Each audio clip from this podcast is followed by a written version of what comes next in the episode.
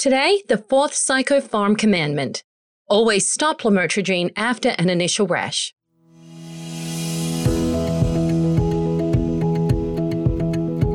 Welcome to the Carlat Psychiatry Podcast, keeping psychiatry honest since 2003.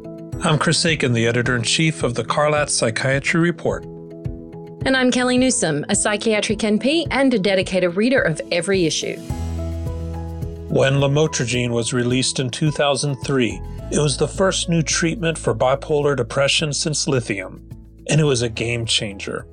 Most mood stabilizers have enough tolerability problems to bring adherence down to the 50% range, but in the lamotrigine studies, patients had more side effects on placebo than they did on the medication, with one exception the rash.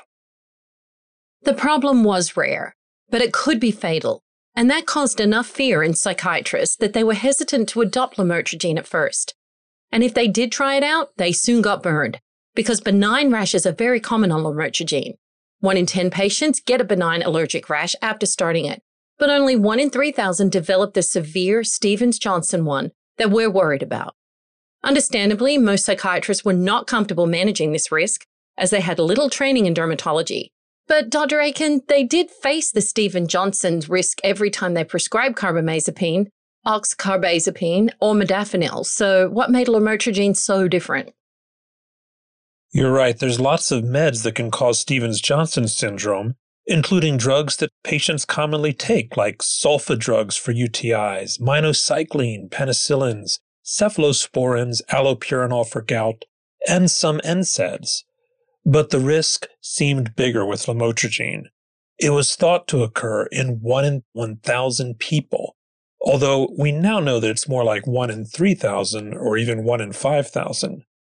And lamotrigine got off on the wrong foot. When it was first released for epilepsy in the early 1990s, people started it at a therapeutic dose, like 100 milligrams a day. But that led to an alarming incidence of serious rashes in about one in a hundred patients. That nearly caused lamotrigine to be withdrawn from the market. But the drug company, GlaxoSmithKline, quickly pivoted and developed this slow titration protocol that reduced the risk of a rash. With the new protocol, the risk of serious rashes went down considerably from 1 in 100 to 1 in 3,000. But interestingly, the risk of benign rashes stayed about the same, about 10%, 1 in 10.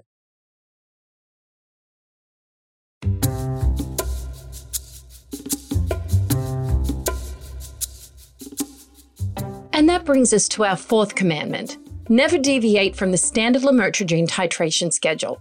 Remember, this medication would probably not even be on the market if it weren't for that schedule. For most patients, that means starting at 25 milligrams a day and raising to 50 milligrams a day after two weeks, and then 100 milligrams a day after two weeks. From there, you can titrate as needed. There are no specific precautions, but it's always wise to go slowly, such as raising to 150 milligrams after one to two weeks on 100 milligrams to reduce the risk of side effects in general. There are a few exceptions to this rule, and they have to do with age and drug interactions. Patients on valproate, this one will double lamotrigine levels, so reduce the dose by 50% at each stage of the titration. Patients on carbamazepine or phenobarbital, phenytoin, primidone, or rifampin. Here you have to double the dose at each stage of the titration. The target dose in mood disorders is much lower than in epilepsy. Best to aim for a max of 200 milligrams a day. There is no clear evidence that higher doses work better, unless there are drug interactions like the ones above. Valproate will double lamotrigine levels, so the max is 100 milligrams a day.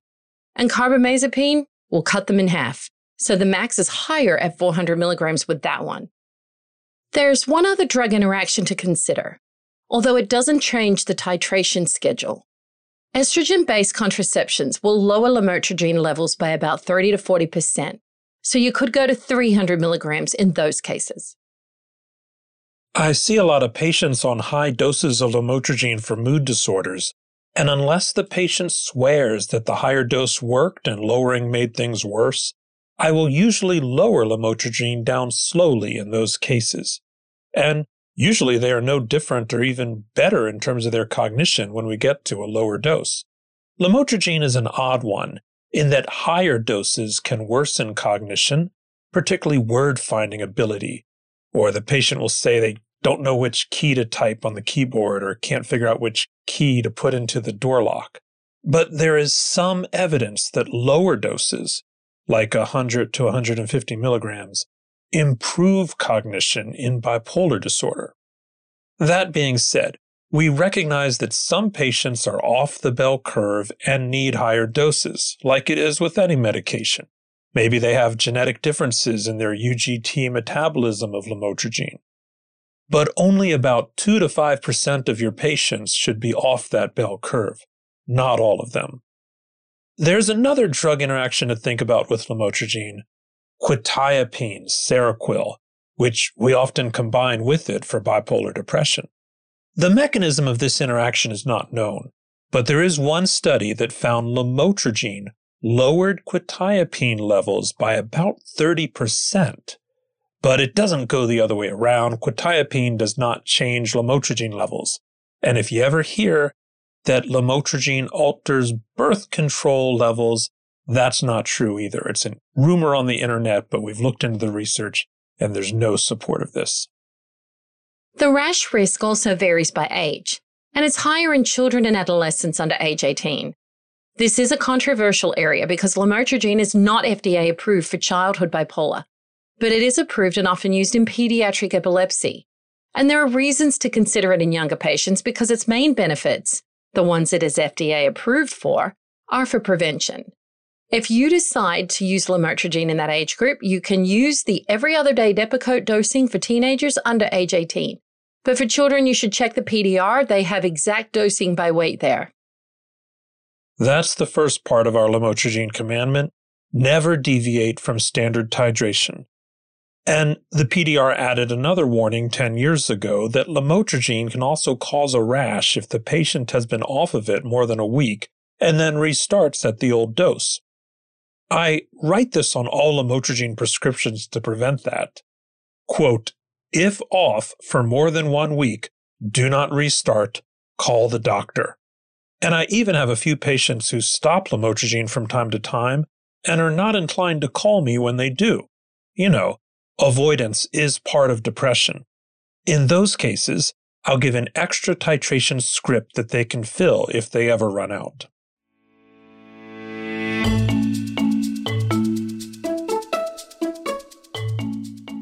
So that makes it easy. Just stop lamotrigine. The hard part is figuring out whether you should send the patient to the emergency room or urgent care. Here are the signs of a more severe rash. Any of these, and you'd want to get another set of eyes on them. We borrowed this from the dermatologic drug eruption scale. 1. Peeling or exfoliation of the skin, also called erythroderma. This is the most serious sign. It gets three points on the scale, while all other signs get one point. Two, purple spots on the skin, also called purpura. This is caused by venous bleeding under the skin, not a good sign. Blistering of the skin, this is where fluid filled vesicles develop that may pop or blister. So a lot of fluid filled bumps, which is different from mass peeling off of the skin. Also, tenderness or painful rash, any of these will get a point. Three, involvement of the face, eyes, palms, soles of feet, genitals, or mucous membranes. Generally, a benign rash is a flat lace like red pattern on the chest, back, or arms. Severe rashes may also affect those central areas, but they also spread more outside of there. 4. Lymphadenopathy earns a point. 5. Fever, malaise, flu like feelings, muscle pain, sore throat. Presence of any of these systemic signs earn a point because they are signs of systemic inflammation and allergy. 6. On labs, Eosinophilia or elevated liver enzymes get a point. That's five one point items and one three point item for a total score of eight.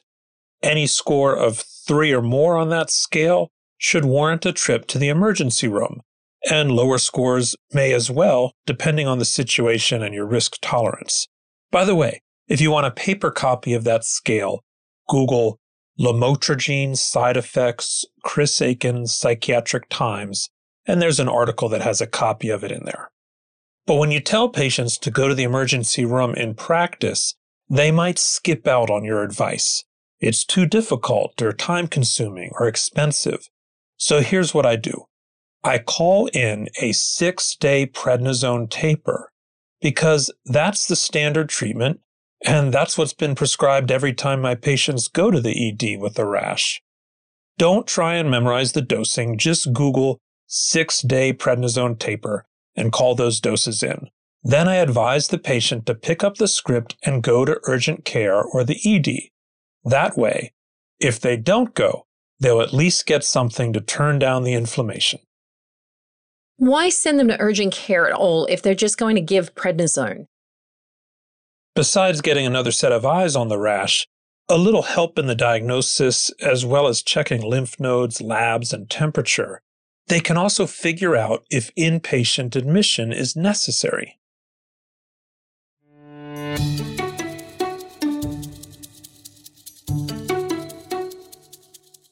So far, things are black and white.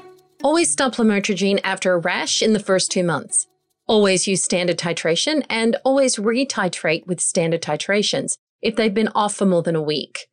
Some would even say more than five days because that's how long it takes to get out of your system with its 24 hour half life. But here's a gray area. I see a lot of patients with chronic bipolar depression, often the bipolar 2 type.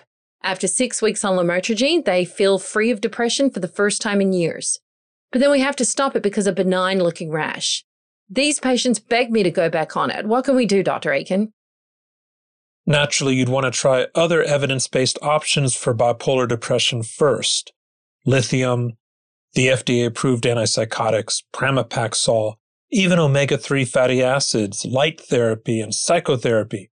But if they don't respond or can't tolerate other options, then you can consider retitration, I borrowed this technique from neurology clinics. They retitrate all the time because epilepsy is serious and they need to use the anticonvulsant. Well, bipolar is serious too. What they do is they start patients back at 5 milligrams a day and they raise by 5 milligrams every two weeks. So 5, 10, 15, 20, and once you get to 20 milligrams a day, you proceed to use the usual titration two weeks later, starting with 25 milligrams a day. All in all, it takes about three months to get to a therapeutic dose.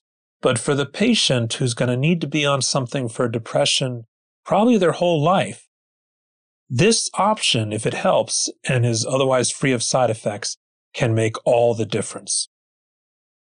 What's been your experience with that? I published a case series on this of 27 cases and included a review of another 48 cases from the neurology clinics. Here's what I found 15% of these cases had a new rash, but there were no cases of Stevens Johnson syndrome or of other serious things like toxic epidermal necrolysis. So we got a lot of benign rashes, which is a lot like what happens when you first try lamotrigine and there's a 10% risk of rash. In those cases, even though they were benign, we had to stop it and never tried it again. If you do this retitration strategy, here's a tip. Wait at least four weeks after the rash dies down. The rash risk was five times higher in patients who tried to retitrate earlier. It seems the body is in more of an inflamed state after the rash, and they go right back into it if you start too soon. And also, I would not retitrate in someone who had a serious rash, like a score of three or more on that dermatology scale, unless a dermatologist approved the procedure and you thought the depression was putting the patient's life at risk, which arguably depression does since it takes 10 years off the lifespan on average.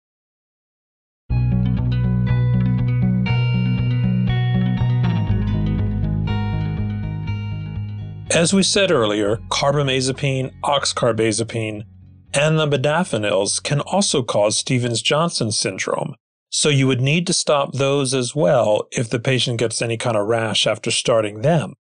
But those meds don't need any kind of special titration to prevent the rash.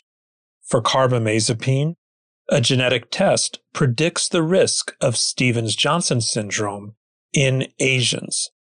And the FDA requires that test before starting carbamazepine in people of Asian descent. The test is called HLA B star 1502, and it's available at any LabCorp or Quest or similar lab. So that one is an absolute for carbamazepine in that population.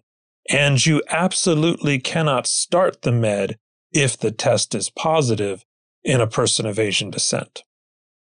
That test, though, is not reliable enough to use in other populations, and it's not reliable enough to predict a lamotrigine rash, although some researchers have recommended it before starting oxcarbazepine trileptal in people of Asian descent. Now, the FDA doesn't require it before oxcarbazepine, so that one's not an absolute. But here's the actual numbers so you can figure it out for yourself whether you're going to do it. This is from our new textbook, Prescribing Psychotropics. For HLA-B 1502, a positive result in a person of Asian descent means they are 80 times more likely to develop a severe rash on carbamazepine and 30 times more likely to develop it on oxcarbazepine. With lamotrigine, they were only about two times more likely to develop the rash, so it didn't make any kind of meaningful statistical difference. 80 times more likely. I can see why that's black and white.